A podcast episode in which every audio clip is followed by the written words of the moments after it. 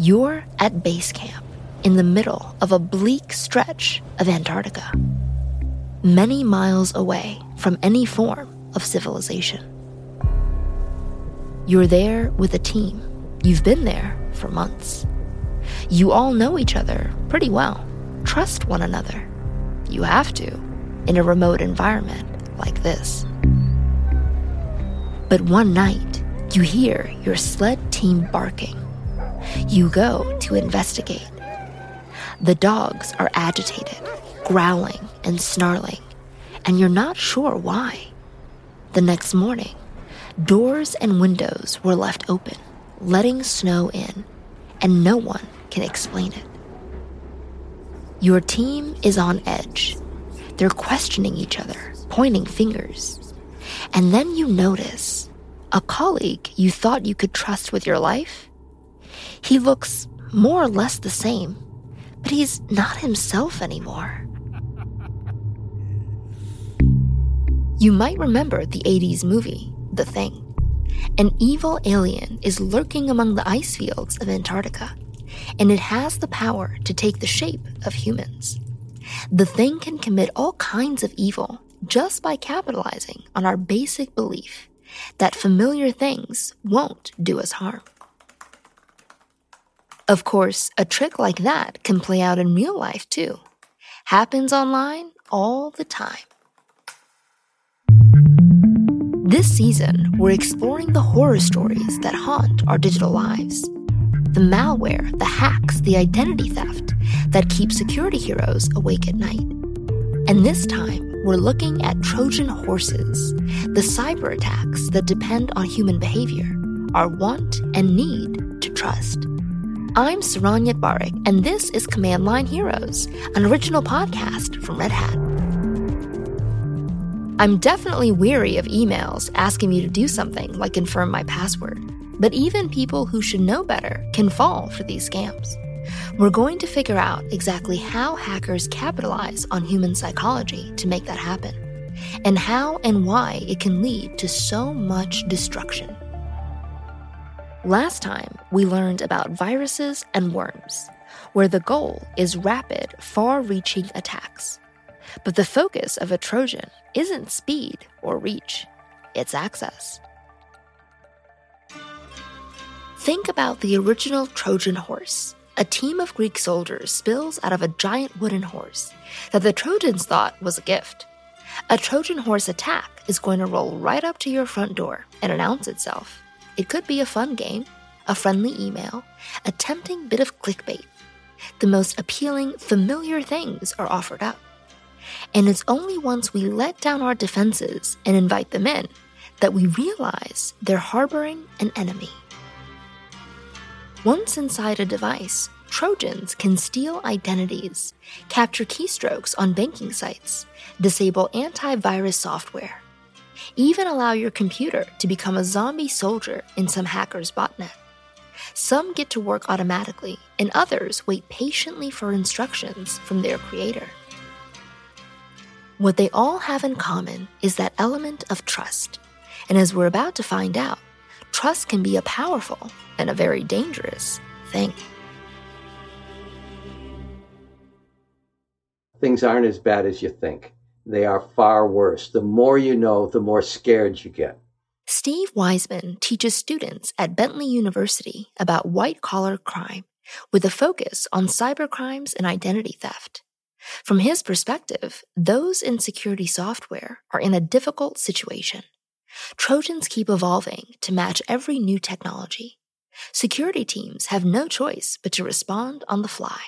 They're always playing catch up. But there is something universal, something constant about Trojan attacks. And that's the fact that they all take advantage of human trust. And they do that by using social engineering.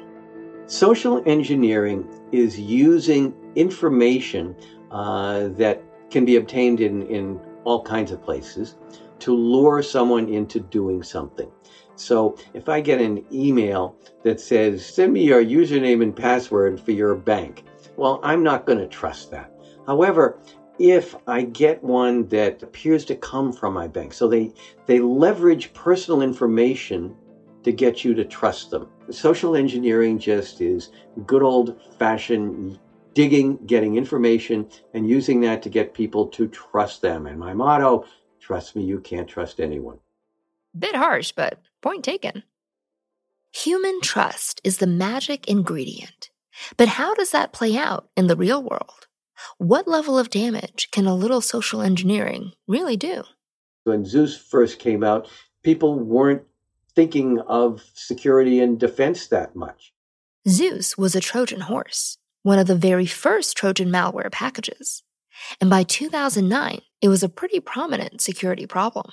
The thing about 2009, as Weisman just said, is that it was a slightly more naive time. Most people weren't on social media. Online banking and even email were new concepts for many. People didn't see it coming. So imagine, in that more innocent time, you open your laptop and see an email. A message from a federal tax authority, say. Looks legit. And the subject line reads Notice of Underreported Income. That can't be right, can it? You better check. And that's it. You clicked on the link in that email, and a Trojan entered your computer. Now it waits there, totally unnoticed. You don't even know you've been attacked. But next time you hop on a banking website, Zeus records the keystrokes of your login and password. The stolen info is then shuttled back to the hacker who can tap into your bank account. Money gets funneled to so called money mules who move the cash around and the rest is your basic crime world shenanigans. Back in 2009, the tech world was not ready for Zeus. $70 million were stolen before software was developed to combat it. And there's no big courthouse conclusion to the story of Zeus. The creator was never found. In fact, whoever they are, they open source their code, allowing others to adapt it and make their own Trojan malware that basic Zeus code that he provided to everyone, we had defenses on that. But by providing that code, he sort of had the house half built. So other cyber criminals could use that valuable information to develop and evolve newer versions. And that's what we have seen. Tens of millions of PCs were ultimately infected with some form of Zeus. And the Trojan technique capitalizing on basic human trust to gain entry into a computer, became a mainstay of cybercrime. This was something that should have been a wake up call for many people, and for many it was, but not enough. The world was growing more connected, and along the way, we became used to updating passwords and confirming contact details whenever prompted. Just getting through the day meant putting trust in the entities that reached out to us. And we rarely stopped to wonder who was behind that random email, who had taken the form of a trusted friend. That was good news for malicious hackers.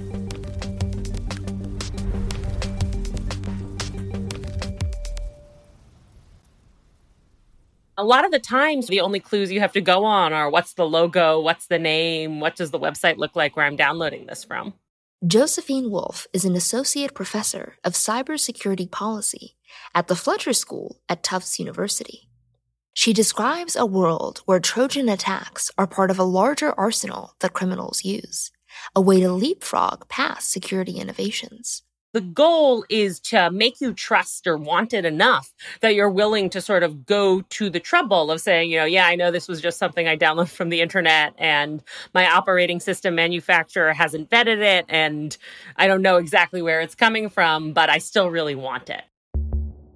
Security specialists can build all kinds of safeguards into systems. But if a user really wants to believe they have, say, inherited $60 million, just click here, or caught the eye of someone who'd like to go on a date with you, open and see. They might go ahead and follow those prompts. That's the goal is to get that initial foothold in a targeted system and circumvent all of the layers of protection that we've built up to try and make that harder to do. In a world where personal information is often available for anybody to collect online, that means Trojans aren't always generic. Advertisers have learned to personalize and nano target their messages to your specific profile. The creators of Trojans can do the same. I think that's sort of the scariest and most effective form of Trojan attacks is to see somebody who's willing to take the time to figure out, okay, who exactly would be a person you would expect to see an email from? Who's a person who you wouldn't be able to sort of just ignore or say, maybe this is something suspicious? The goal with these targeted Trojans is, of course, to offer you something so appealing, so designed to meet your personal needs, that any lessons you know about digital hygiene just sort of fade. And because we're all human, anybody can be tempted. This past year, while I was at home, I taught a Zoom class and I'm going through my email inbox and I see there's a message there from a colleague at Tufts saying if you've experienced any hardship this year due to the pandemic, Tufts University has applied for some funds to support any relief efforts among faculty and staff. You can click here to apply for it. Think how targeted that is. It's an email, supposedly from one of Wolff's colleagues, and it's offering her money, but not in a bonkers, you won the lottery way. It's a really believable way funding for hardship during the pandemic. It's a very carefully designed promise. People could very easily fall for it. It was reasonably official looking in its formatting and its style. It was a moment when that was a real thing that was happening. Workplaces were offering relief funds of this nature. People try to take advantage of particular moments, particular current events, particular employers, and access to accounts to install Trojan malware and gain access to computers and accounts. Did Wolff, who specializes in this stuff, fall for it? Um, so I was curious enough to click through to the phishing website that the email linked to. And once you do that, you do get some other clues, right? You can see, okay, what domain is hosting this website? Is this really a Tufts University website? Um, things like that. I would say one of the things that was interesting about it was a lot of the times when we talk about this kind of email message, it comes from a slightly wrong email address, right? Instead of somebody's name at tufts.edu, it will come from like somebody's name at tufts.ed or tuft.ed or something that's a little bit wrong. That's the number one giveaway for most of us, isn't it? An email address that's just slightly off, maybe only one letter difference. One of the things that was, I think, really scary about this particular incident was that wasn't the case, right? It really was coming from a tufts.edu email address. But there was definitely a, a, fair bit of work and effort that had gone into formulating it. So there weren't as many obvious clues as you would hope. There weren't as many of the clues that we sometimes tell people you should look for this when you're reading your email. The level of care and even cynicism that is needed to avoid these deceptions can sometimes feel over the top. We don't like to treat everything as a potential scam. We don't like to assume every new encounter is a con. And largely, that's because for most of us, we don't think we have anything on our computers worth stealing. Why would an elaborate Trojan attack happen to me, right? It just feels paranoid this is a fight I have, say, with my parents all the time, right? They say, you know, what what's interesting in my email? Who would possibly bother? That sort of that psychology is actually a huge hurdle for people who are trying to get users to take cybersecurity seriously. And I think there are a couple things um, that are really important to keep in mind in response to that. One is that it's not just about protecting yourself, right? Your computers, your accounts are often uh, an intermediate point for attacking other victims. Wolff works at a university, for example, and universities are favorite targets for cyber criminals. Not because they want Dr. Wolff's personal lecture notes, but because universities communicate with governments and private companies and it will look like that traffic is coming from a place that that company or that government communicates with all the time and a place that that can be trusted. So the first thing i'd say is really when we're talking about security we're not just talking about do you care about your data? Do you want to protect it? We're talking about do you want to be a good citizen? Do you want to be sort of somebody who's contributing to the overall security of the internet writ large and the security of everybody else who's using it not just you even if you don't care about being a good citizen, you probably have more to protect than you think. Probably you do some online banking. Probably your payroll is operated through a website and an online account. Probably you manage important functions in your life through websites, and all of that is vulnerable. So there are two things here.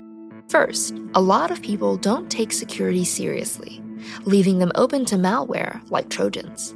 And second, those same people are importing more and more of their lives into digital spaces where Trojans work. Maybe most importantly, our financial lives have moved online. As there's more money changing hands over the internet, then there's perhaps inevitably much more interest in how do you steal that money and how do you steal all of the information that can be turned into money in that space. We're not just talking about phishing emails anymore. Trojans are evolving to meet the moment. Steve Weisman mentioned a new avenue for Trojan attacks that, frankly, have me a little freaked. There have been some banking Trojans that have infected apps, legitimate apps. You know, we always tell people only get your apps from the legitimate stores. But even when you get your app from the legitimate store, it can still be infected. That made me wonder what is the new frontier of Trojan horses? This con, as old as the ancient Greeks, what shape does that wooden horse take today?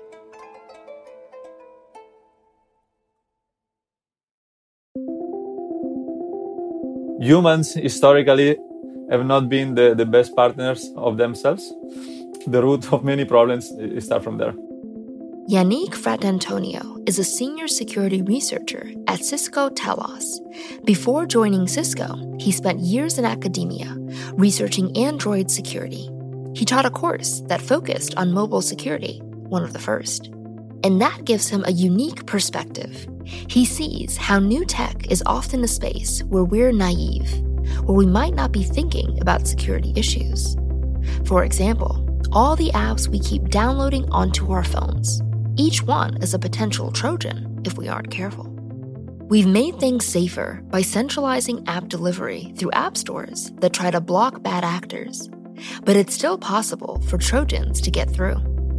You've probably had the experience of looking for an app and then wondering, there are a few similar ones here. Which one is the real one? This stuff can still happen. I think maybe three, four years ago you would look for WhatsApp and you get tons of results with many apps that looks like WhatsApp with the same icon and so forth. And of course, many of these, there were not many malware, malware, but was, uh, you know, adware, so tons of advertisement and so forth. But this gives you an idea that even if there is a central store and Google and Apple check for this stuff, of course, there are techniques to, to sneak in.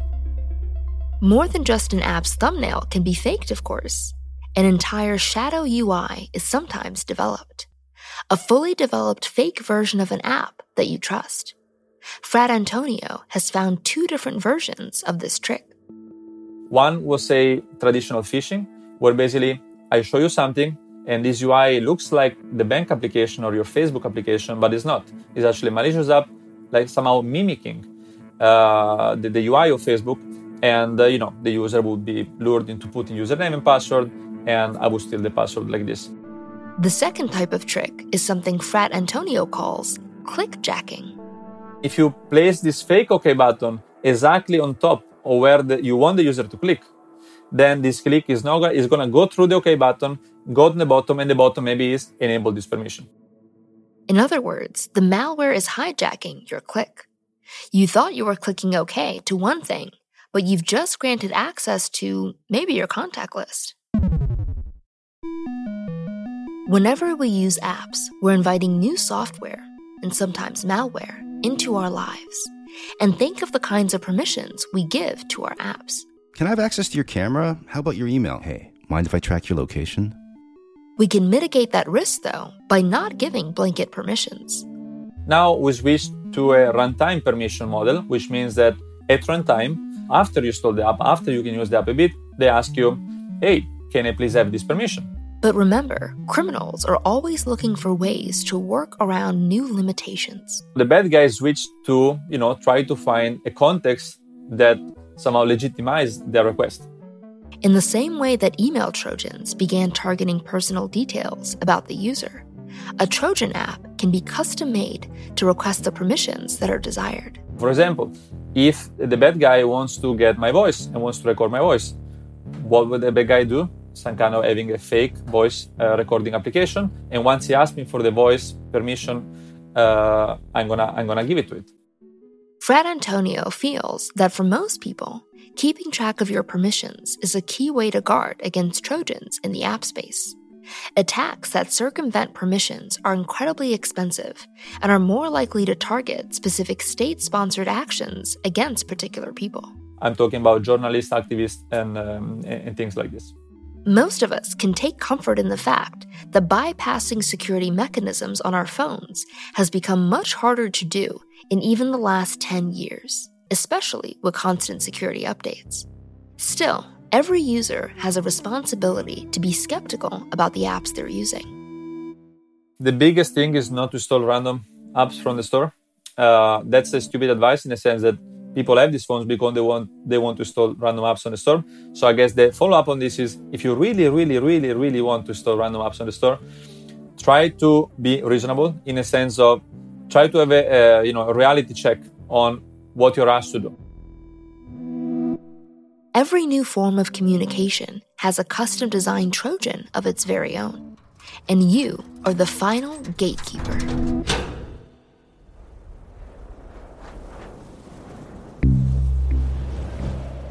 So, how did those poor guys in Antarctica ever survive the thing? They didn't just hope it'd stop taking over their team members. They devised a test. They found a way to check everybody who looked human until they found an alien imposter. That's exactly how we defend ourselves against Trojans. We stop acting with blind trust and start looking deeper at the entities that reach out to us online. Because here's the thing these cons, these Trojan horses, they need your permission before they can do their evil deeds. There might not always be a magic bullet to take them down, but a little personal responsibility and common sense goes a long way. Hey, it's me. Check out this awesome link. Nope. I'm Saron Yitbarek, and this is Command Line Heroes, an original podcast from Red Hat. Next time, we're exploring another nefarious bit of software the Logic Bomb. To make sure you never miss an episode, subscribe, follow wherever you get your podcasts. Until then, keep on coding. Hi, I'm Jeff Ligon. I'm the Director of Engineering for Edge and Automotive at Red Hat. I'm really passionate about bringing open source innovation to edge computing. There's so much potential out there, and so many different devices and use cases from cruise ships to in store kiosks to factory floors, from cell towers to literally outer space. No all in one edge computing solution could possibly handle every operational or technical challenge, so Edge needs the interoperability of open source. It needs radical collaboration with partners and constant innovation from the upstream community. Red Hat's Edge portfolio brings all of that together with proven platforms that are consistent from cloud to edge, so customers can support their most challenging use cases without lock-in. Find out more at redhat.com/edge.